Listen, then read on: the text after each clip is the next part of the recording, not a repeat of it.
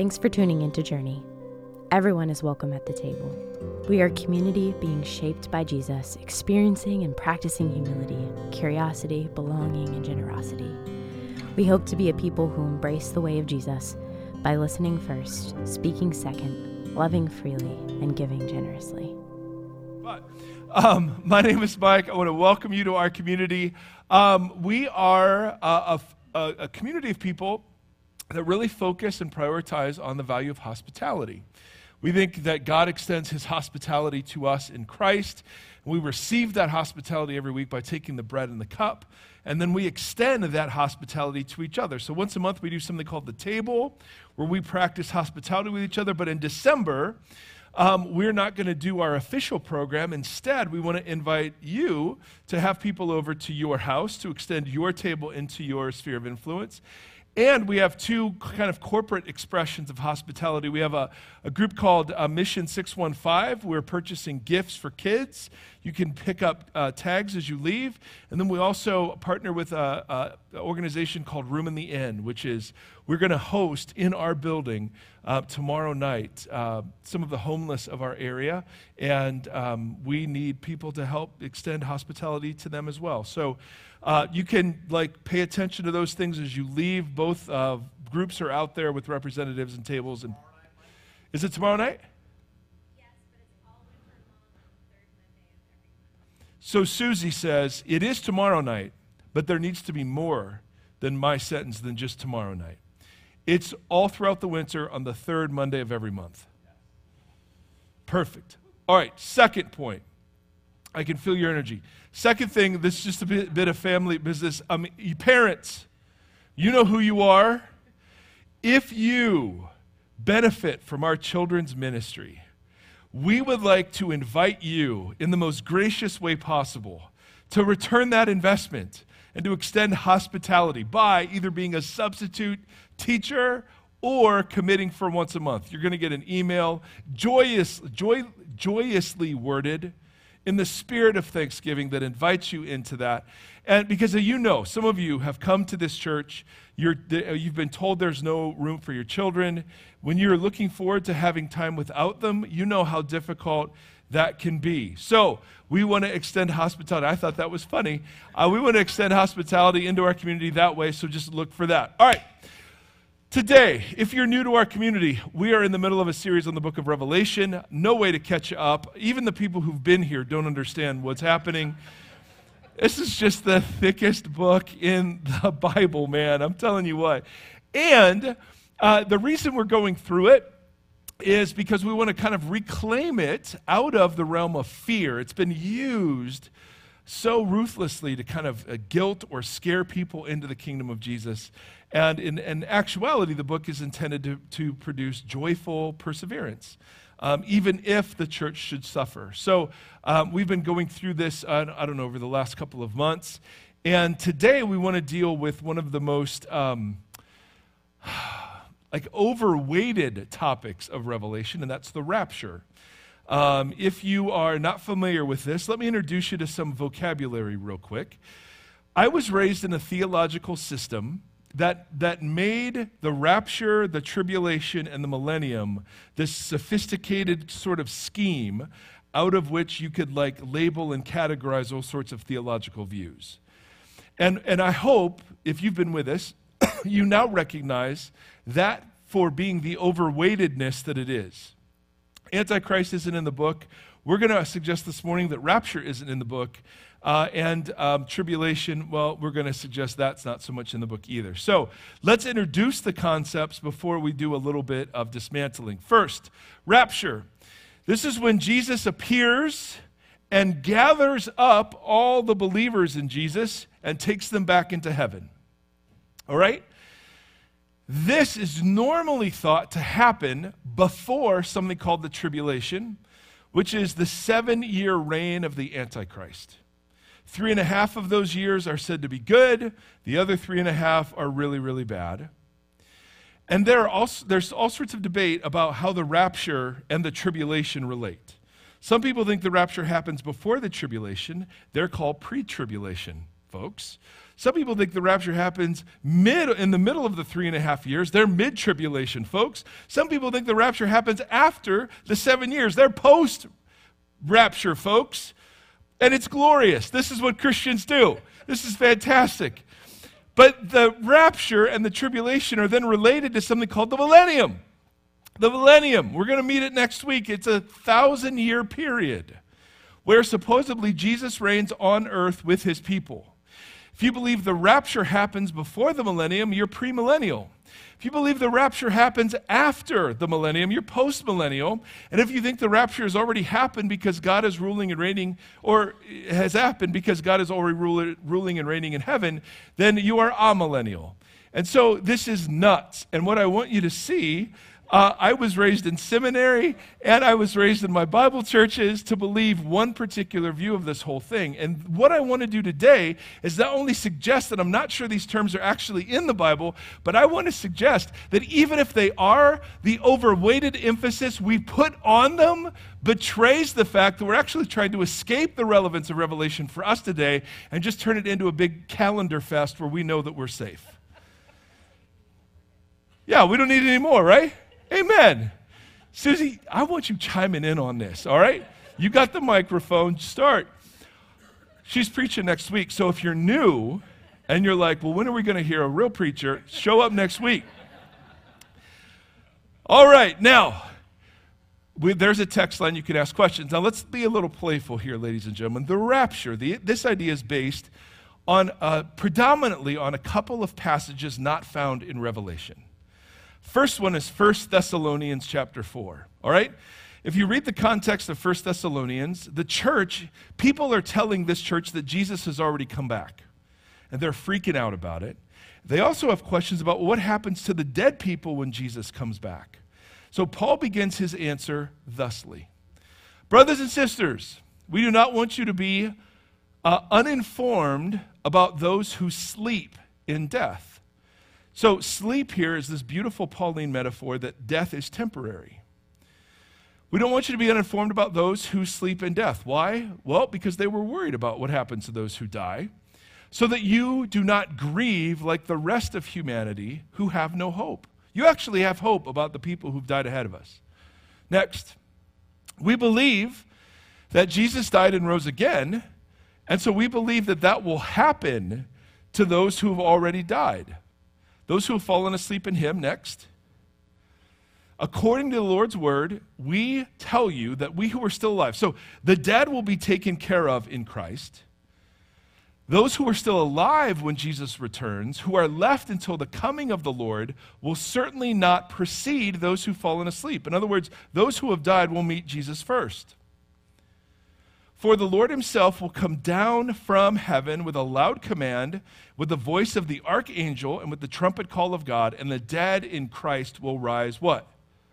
First. So not only are the dead like just dead temporarily, they're actually the honored dignitaries that meet Jesus first. Then we who are still alive and are left will be caught up together with them in the clouds to meet the Lord in the air. And so we will live, be with the Lord forever. Now, does it tell us where we're with the Lord? Does it specify? It just says we meet him in the air, but then does it, does it tell us what happens next? No, it just says we'll be with him forever. Now, I was taught to read that as he comes, we meet him, we all go to heaven together. Correct? That's normally what the rapture is thought to be.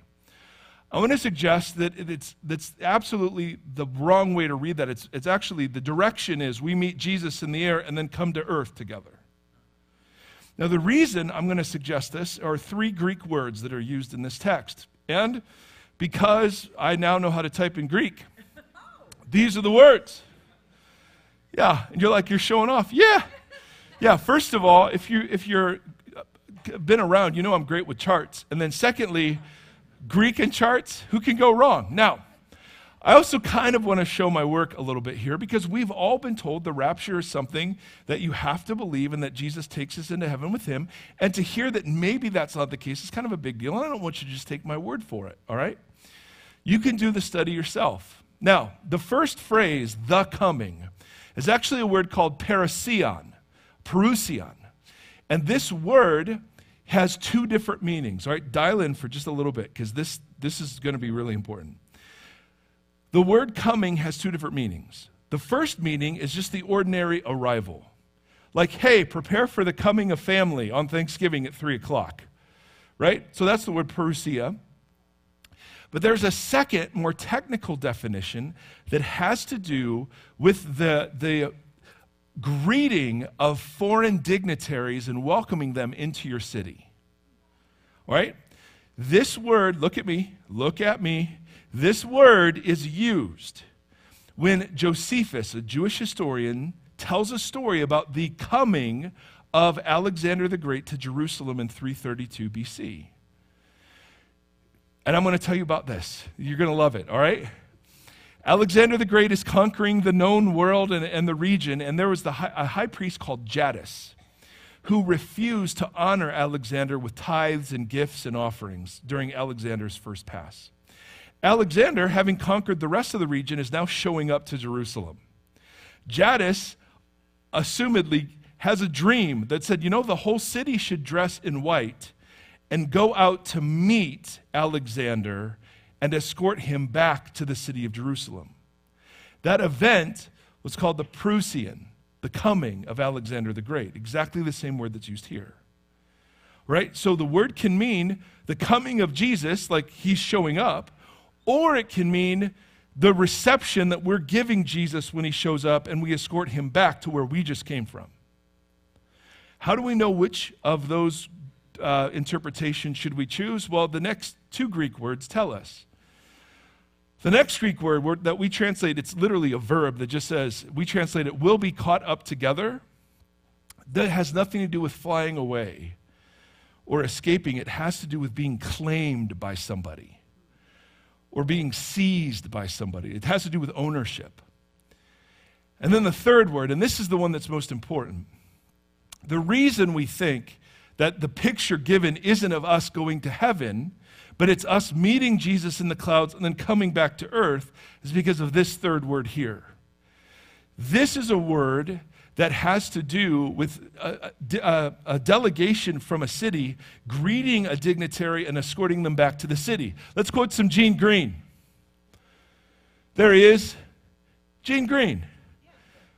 Every day, guys, Gene Green, and he has aptly pointed out, all right, that this third Greek word is a technical term that described the custom of sending a delegation outside the city to receive a dignitary who was on his way to that town. So here's the picture. Because the text doesn't tell us we meet him in the air, it just says we're with him forever. How does Revelation end? Where are we with God forever at the end of Revelation? New creation on earth. So the idea isn't that we get out of here and we jet up to heaven for a while while God punishes everybody else. The idea is we go up and meet him, the royal king, and escort him back to his domain. And that's how the book of Revelation ends with a new creation. All right? Who's Gene Green? Are you kidding me? First of all, Gene Green is a commentator on First Thessalonians, smarter than any of us, brothers and sisters. Secondly, he has a cool name. You call him GG. All right? Thirdly,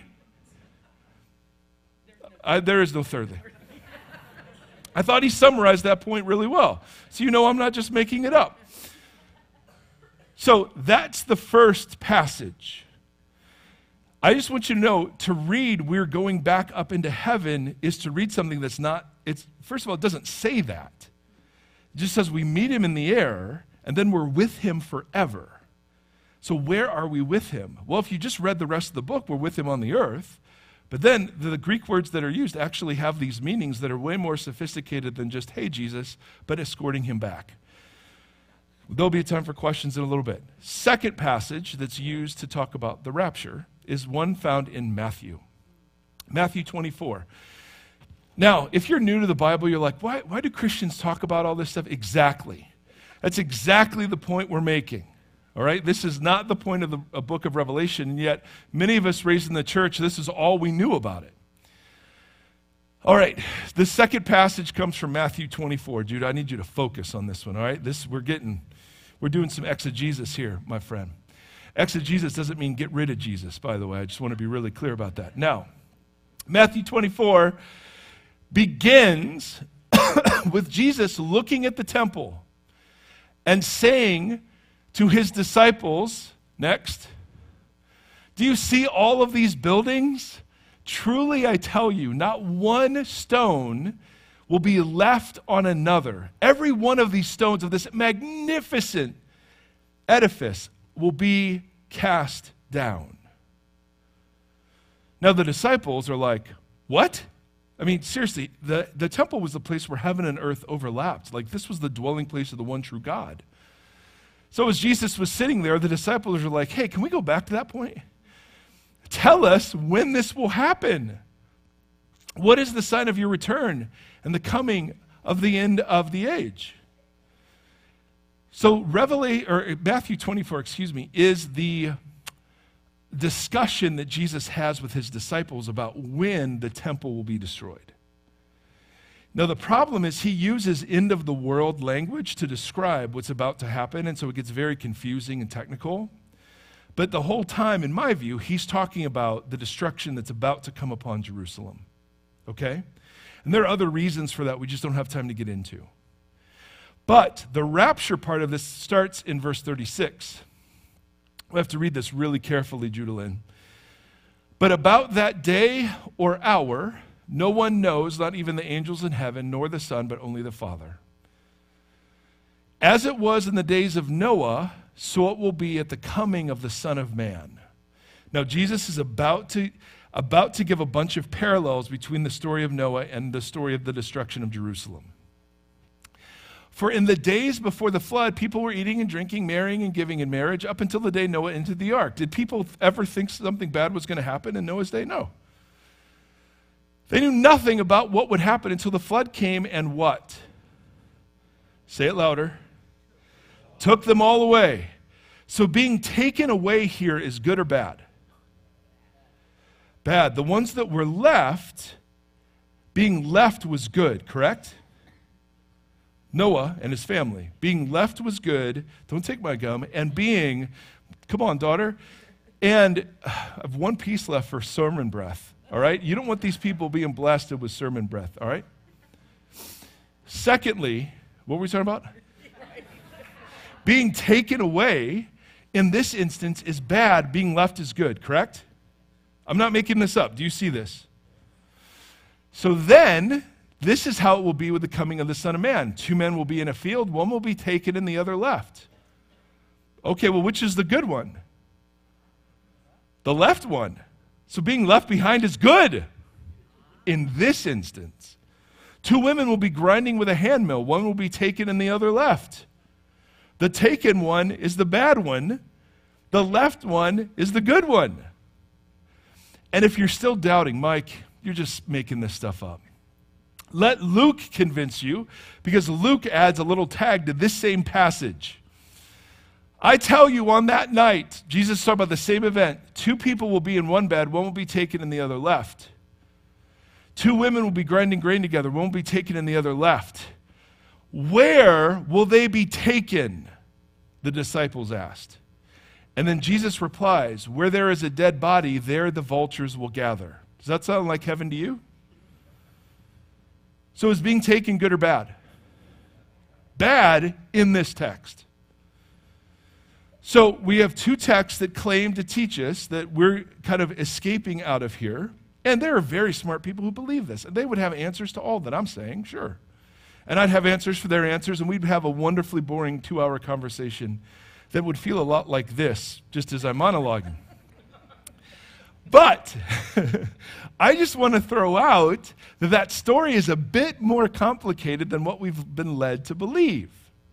And if you're wondering why this matters, if you think that how history is going to unfold means the world is going to get worse and worse and worse, and then we get out of here while God punishes everybody, I've used that explanation to justify not caring for the environment because it's all going to burn, so we just save souls out of here.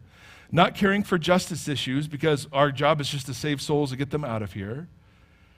right? To, to, to literally breed fear in God's people about whether or not you'll be left behind. And I just want to suggest that none, none of that, read Revelation from top to bottom, none of that's in there. You have to come to Revelation with a pre commitment based on passages like these in order to see it. And so I just want to suggest the picture's a little more glorious that those who die rise, and those who are alive rise, and that we all say hello to Jesus and escort him back. And that new creation then is installed upon the heavens and the earth. Now, you don't have to buy this, obviously, and there's a lot more to say. But if you understand that the role of the church is to endure through suffering rather than escape it, you approach church differently. Would you agree? So let's talk about how Revelation presents the role of the church in Revelation. All right? Because the church isn't just evacuated, the church is persecuted also on earth. Now, are you with me so far? I know, I know. This is, this is hard stuff. But it's going to get worse. We're going to go to Revelation chapter 11. Now, this is review. I'm so sorry. We get a glimpse of the heavenly throne room that undercuts all Roman propaganda. And then there are these three cycles of judgment. There are seals and trumpets and bowls. And if you remember a beautiful chart that I made with great attention, the chart suggests, oh, oh, the chart suggested that this is narrated. No, keep that up there. Dave, don't, don't tease him. Like, let him marinate in the chart. The chart suggests that the cycles of judgment that we see in Revelation are all describing the same event three different ways. Why? Because they all end with something called the day of the Lord. And the day of the Lord is an archetype moment from the Old Testament that gets pushed forward into other historical instances. This is review, supposedly. Now, one of the things that happens during the cycle of judgments, notice the line that says interlude or the row there are two times when Revelation tells us that in the cycles of these judgments, no one is coming to repentance. The judgments aren't leading people to repentance. So the question is, how do people come to repentance? And that is answered in chapter 11. All right? Chapter 11. Here we go. John has a vision in the middle of all of these cycles. He says, I was given a reed like a, a ruler and I was told, Go and measure the temple of God and the altar with its what? Worshippers. This is an image from Zechariah 2 about God's protection. All right, next. But exclude the outer court. Do not measure it because it has been given over to the Gentiles. Now, some people think we're literally talking about the city of Jerusalem, but there are reasons why we're not. We're actually talking about how the church is going to witness to the nations, but we'll get there in a second the Gentiles will trample on the temple, on the holy city, for 42 months. Now, 42 months, 1,260 days, and times time and half a time, three and a half years, they're all saying the exact same number. That's why these numbers aren't literal, they're figurative numbers that just means temporarily. I will appoint two witnesses. I was always taught that there are literally two witnesses, Moses and Elijah, who will stand in the actual city of Jerusalem. And they will prophesy for 1,260 days, 42 months, clothed in sackcloth. They are the two olive trees and the two what? Okay, now, just a question. What are lampstands? Churches. They've been churches the whole way. So I'm not sure we're talking about two individuals in a literal city. I think we're talking about the role of the church. And why two? Because every matter in the Old Testament has to be established by two witnesses. So the picture I think we're getting is of the church witnessing to the Gentiles while the Gentiles persecute God's people. Okay? And if you're like, I'm not sure I buy that, you're not alone. But secondly, If anyone tries to harm them, fire comes out from their mouths and devours their enemies. Of course, we're speaking hyperbolically. This is how anyone who wants to harm them must die. Cool. They have power to shut up the heavens so that it will not rain. What Old Testament prophet did that? Anybody? Elijah, perfect. And they have the power to turn water into blood and strike the earth with every kind of plague. Who did that in the Old Testament? That's Moses. So, whatever these two lampstands are doing, they're, they're, they're in the spirit of Moses and Elijah. When they have finished testifying and prophesying to the nations, I know this is fascinating. The beast that comes from the abyss will attack them, overpower them, and kill them. Now, what are beasts? Nations. Their bodies will lie in the public square of the great city. Well, what great city is that? Which is figuratively called Sodom and Egypt. What? So, are we talking about a literal city? No, we're talking about some sort of figurative Sodom, Egypt, Jerusalem combo. I have no idea. But the image is complex enough that I don't think it's like literally two people standing in the temple getting persecuted. I think it's the church, the lampstands in front of the nations. oh, well, okay. We have no choice but through. We have no choice. For three and a half days, some from every people, tribe, language, and nation will gaze on their bodies and refuse them burial. They will shame them. The inhabitants of the earth will gloat over them and will celebrate by sending each other gifts because the two prophets had tormented those who live on the earth. Next. But after three and a half days, the breath of life from God enters them. They stood on their feet, and terror struck those who saw them. Then they heard a loud voice from heaven saying to them, Come up. And they went up in heaven in a cloud. So that's what look, it looks like to be raptured. They went up to heaven in a cloud. At the very hour, of course, there was a severe earthquake. A tenth of the city collapsed. 7,000 people were killed in the earthquake, and the survivors were terrified. But notice what they did. What did they do here? They gave glory to the God of heaven. Now, regardless of whether you're with me on the details, this is the only instance we get of the nations glorifying God in the midst of the judgment. And it comes because of the martyrdom and the faithful witness of these two prophetic communities, these lampstands. So the idea, believe it or not, is that where judgment doesn't bring the nation to repentance, the faithful witness of the church does. So, what is the role of the church? Well, first point, the church doesn't get out of suffering, the church endures suffering. Second point, it's their Jesus like endurance through suffering that is a compelling witness to the nations. Are you with me? Now, man, we can talk about all the details there, and they're so complex. I know this is so hard, you guys. I really do, but I don't want to shy away from it either. But I think that's the gist of what it's getting at, particularly when you look at how the visions are aligned. And if that's true, then we have two pieces of information that we need to wrestle with. First one is I don't think we can just simply say that the role of the church is to just give people fire insurance because it's the Titanic's going down and God doesn't care about what happens to creation. I think we do have to think about issues like justice. We do have to think about issues like creation care. I don't think those are woke liberal issues. I think God was concerned about those from page one. And so, so part of the reason why your view of the rapture matters is if you think history is just going to get worse and the job of the church is to get out of here, then you're going to live in a certain way and believe certain things.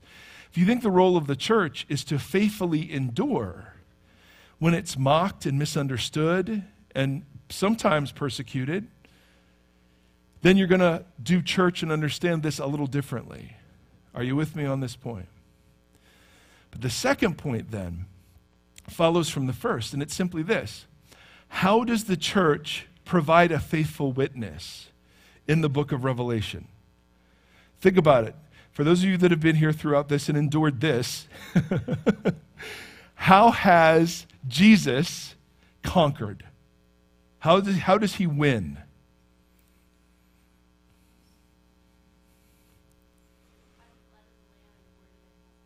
Susie Lind, fantastic.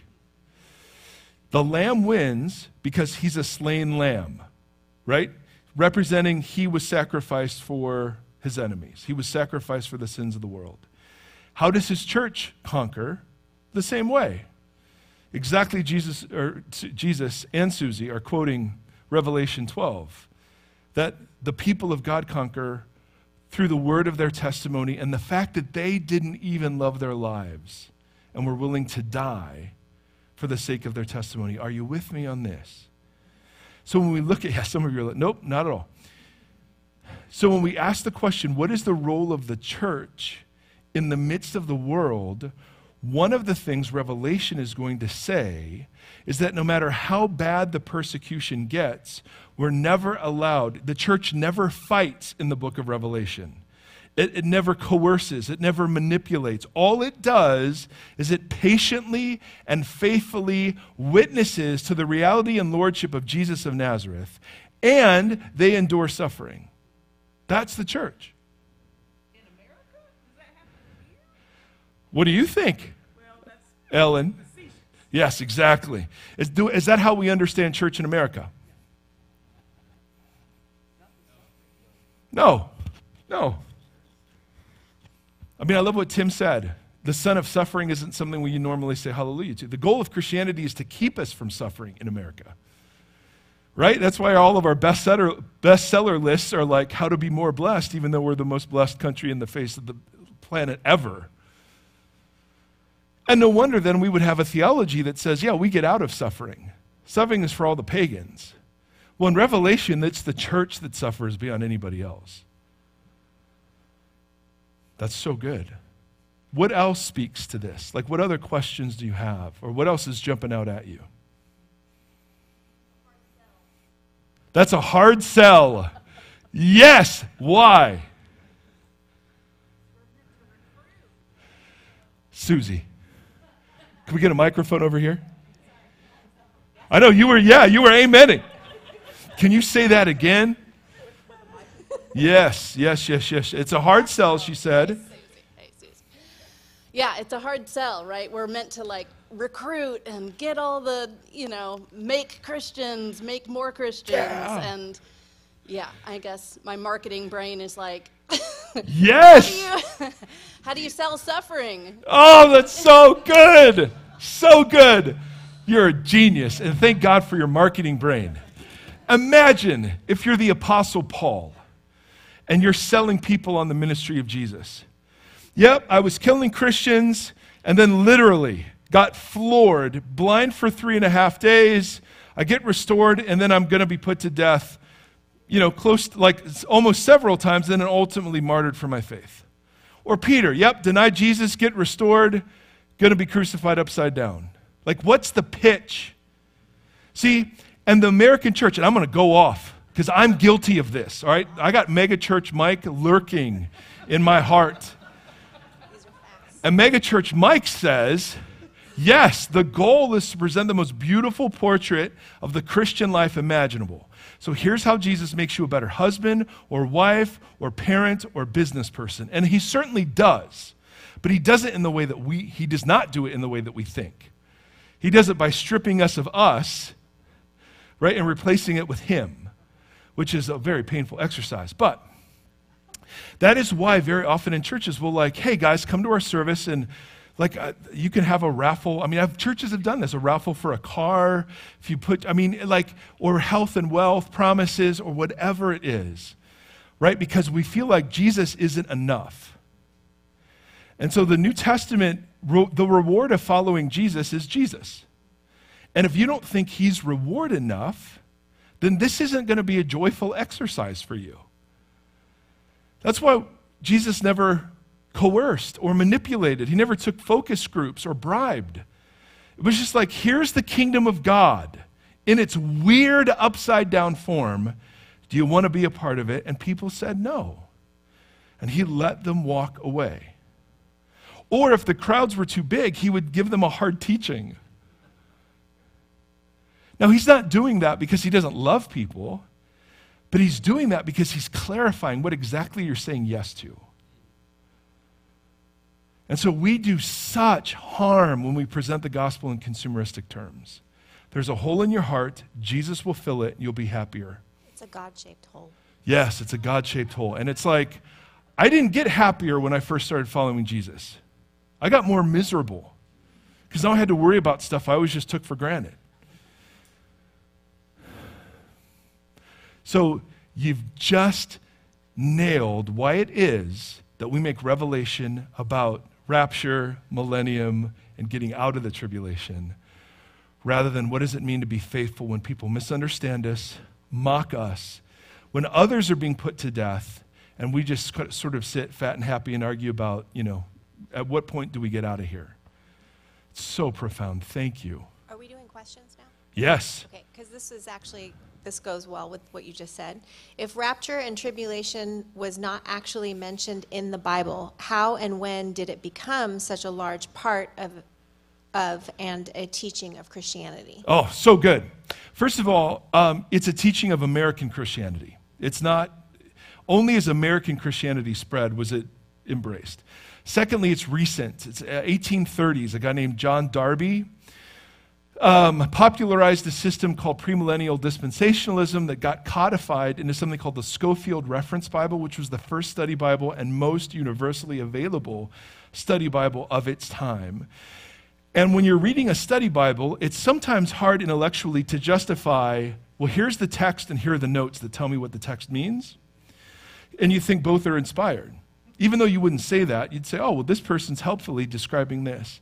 And then, thirdly, there are certain assumptions in the book of Daniel that kind of lead you to look for time clues in Revelation that we've, uh, we haven't fully dealt with. But you, there's, a, what, there's a way of interpreting Daniel where you're counting, and then you see the numbers in Revelation as fulfillments of the counting you do in Daniel. So that's the reason. Um, I just think at some point, and every interpretation does this, it gets enshrined as the only way to understand the Bible. And I think that sometimes, not in all things, right? We believe in the deity of Jesus, we believe in the exclusiveness of the God. I mean, we believe the core. But some of the things get enshrined with the same authority that only God's word should have. And I think it's a healthy thing when the church at times goes, hey, does this really line up with how the original audience would have understood this? So the people who are believing the rapture tribulation story, there's no malice there. Right? That's that like there are smart people who hold this. Absolutely. Some of you do. Great. That's not the point. The point is is the is the work of revelation in the body of Christ a work of fear or a work of hope? We think the fruit of the study of the book should be hopeful, and if it's not, then somewhere we've missed how it is to be understood rightly. That's a great question. Couple more? Um, well, this person's asking, could you say more about what is meant by meeting him in the air? Okay, so um, yes. Uh, so when we hear air, what do we think? Right, sky. When, the, when, the, when Greeks hear air, they think authority. So Satan in, um, in Paul's writings is called the prince of the power of the air in Ephesians. The air was the realm of authority over the earth, it's where the spirit beings all lived. So when we meet Jesus in the realm of the air, and then you combine that with the word to meet, and then we're caught up, meaning he's claiming us, it just means Jesus is coming back as the authority over the earth and vindicating all of those who died bearing witness to him and who are still alive bearing witness to him.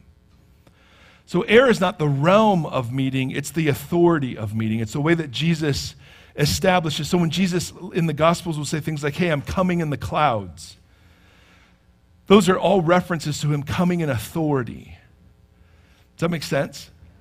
So, the air um, isn't just a random, like, he's just going to meet us in the sky, but it's he meets us in the realm of authority. He's reclaiming what was his. Because now, according to Paul, the prince of the power of the air is at work in the world. So when Jesus returns and we meet him in the air, what's that saying? That Jesus is reclaiming what's his. Anywho, that's how I would understand it. Okay, last. Oh, wait, I'm sorry. I thought you said something else. You guys are awesome. What's up, Chris? Hey, welcome back. Thanks. You're welcome. Oh, I'm sorry. I, I do. Um, I'm trying to think of how to. Yep, all of us. Right. If Revelation is not a predictive text, Correct. okay, and we can't predict that we're going to fly away, um, can we not also predict that, like, Jesus is going to come to earth in the future and be with us? Like, it doesn't work both ways. We can't, like, that has to be non predictive as well. Does this make sense? So, like, the, the, if you're NT writing, which is kind of what you're doing, like a new heaven, new earth, so there's reason to take care of all these things now Right. um, like we can't predict that any more than we could predict Correct. anything else. Yes. Okay. Remember, Jesus tells us to get out of the predicting. So- nope. What's the point? Jesus tells us to get out of the predicting business altogether. So, what are we supposed? Okay, great question. All right, first let's establish, and we talked about this in an earlier um, sermon, and I know you, remember all the sermons and how they fit together beautifully. Um, of course, I don't remember all the sermons. But one of the things we did talk about is how Jesus consistently warns people not to try to figure it out. Multiple times he will say things like, You don't know, the Son of Man doesn't know, only the Father knows. Or in the book of Acts, they ask him directly, Well, when are you going to restore the kingdom to Israel? And Jesus says, It's not for you to know. And yet we've built cottage industries out of trying to know. So, correct. The fact that he's coming back is established. The how and when, no idea. So, how do we live in the meantime? Oh, that's the question Revelation answers. Go ahead and put up Revelation 13, Dave. You knew it. In the middle of the persecution, next slide. Let's just go straight to 10. Next. This calls for what? And so, in the middle of this graphic picture of the church being persecuted, what's it call for? Patient endurance. And doesn't that feel like exactly the slog that we're in? Right? The world just keeps doing what it's doing. We just had another election cycle. Love the political ads. It's amazing. We're very happy. Right? I mean, we've got corruption everywhere. I mean, it's just like, what? And it's so easy to sit in despair and cynicism and to somehow think politics is going to solve it, economics is going to solve it, military power is going to solve it. We're the people that are like, nope, we don't know when, we don't know how, but new creation is coming. And according to Paul, if anyone is in Christ, new creation is here.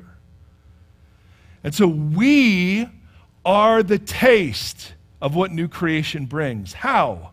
Well, in a world that builds hierarchies, we're in the world that flattens them. We're the people that flatten them. We're the people that practice joyful noncompliance and yet love our enemies.